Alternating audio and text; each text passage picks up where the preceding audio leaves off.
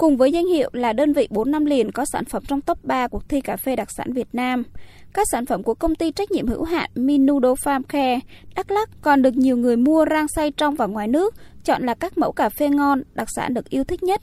Để có sự khác biệt này, ông Lê Đình Tư, giám đốc công ty trách nhiệm hữu hạn một thành viên Minudo Farm Care chia sẻ, đây là kết quả của cả một quá trình đầu tư nghiêm túc trong tất cả các khâu mà bắt đầu từ những nông trại đặc biệt.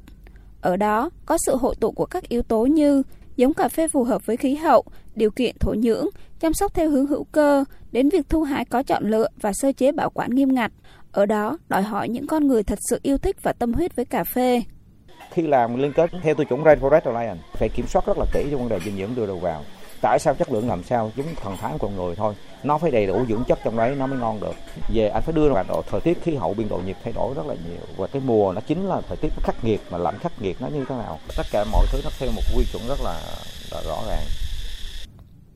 Định hướng rõ ràng ngay từ đầu hướng đi của hợp tác xã là phát triển cà phê đặc sản, nên hợp tác xã E Tân, huyện Cà Rông Năng đã không ngừng nỗ lực tìm hướng đi mới có sự đột phá về chất lượng. Hợp tác xã xác định nông dân là người đầu tiên quyết định chất lượng cho toàn chuỗi giá trị, do đó đã liên kết với nông dân để nâng cấp chất lượng. Hợp tác xã đã mất từ 2 đến 3 năm cùng nông dân hoàn thiện các phương pháp và quy trình chế biến cà phê đặc sản.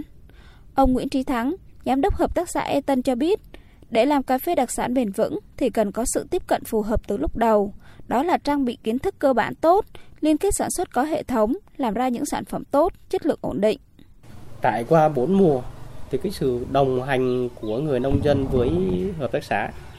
trên con đường cà phê đặc sản là càng ngày càng gắn kết hơn. Họ nhận ra được cái trách nhiệm của họ với cà phê và họ thấy được cái lợi ích của cà phê đặc sản mang lại. Từ đấy ngoài những cái hồ người ta đã đồng hành với mình thì những người xung quanh đấy người ta muốn theo mình đó, người ta đăng ký vào. Theo ông Trịnh Đức Minh, Chủ tịch Hiệp hội Cà phê Buôn Ma Thuột, cà phê đặc sản chỉ chiếm 1 đến 2% tổng sản lượng cà phê toàn cầu, chủ yếu là Arabica.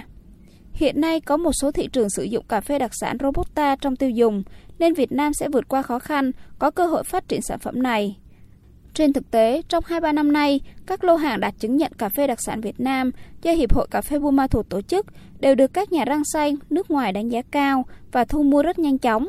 Đây cũng là thành quả bước đầu của quá trình giải công đầu tư xây dựng từ khâu sản xuất đến chế biến và thương mại sản phẩm. Ông Trịnh Đức Minh nói: Làm cái cà phê đặc sản này như là một trong những cái giải pháp cần thiết để khai thác một cái phân khúc thị trường nó có cái giá trị cao hơn các cái lô cà phê mà đạt đặc sản thì các cái nhà sản xuất cà phê đặc sản đó, người ta đã tổ chức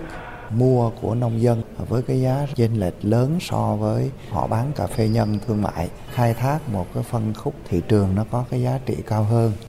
Tuy nhiên, hành trình đưa cà phê Việt Nam trở thành cà phê đặc sản vẫn gặp không ít khó khăn khi khái niệm cà phê đặc sản còn quá mới mẻ với người làm cà phê trong nước. Cùng với đó, các chính sách cho phát triển cà phê đặc sản chưa được quan tâm đúng mức, nhưng với những kết quả đã đạt được, những người tâm huyết với cà phê đặc sản vẫn lạc quan và tin tưởng vào tương lai. Sự tin tưởng này không chỉ thay đổi nhận thức, cách tiếp cận để thay đổi giá trị cà phê, mà còn góp phần thay đổi đời sống của cộng đồng, tạo thu nhập bền vững cho các nông hộ.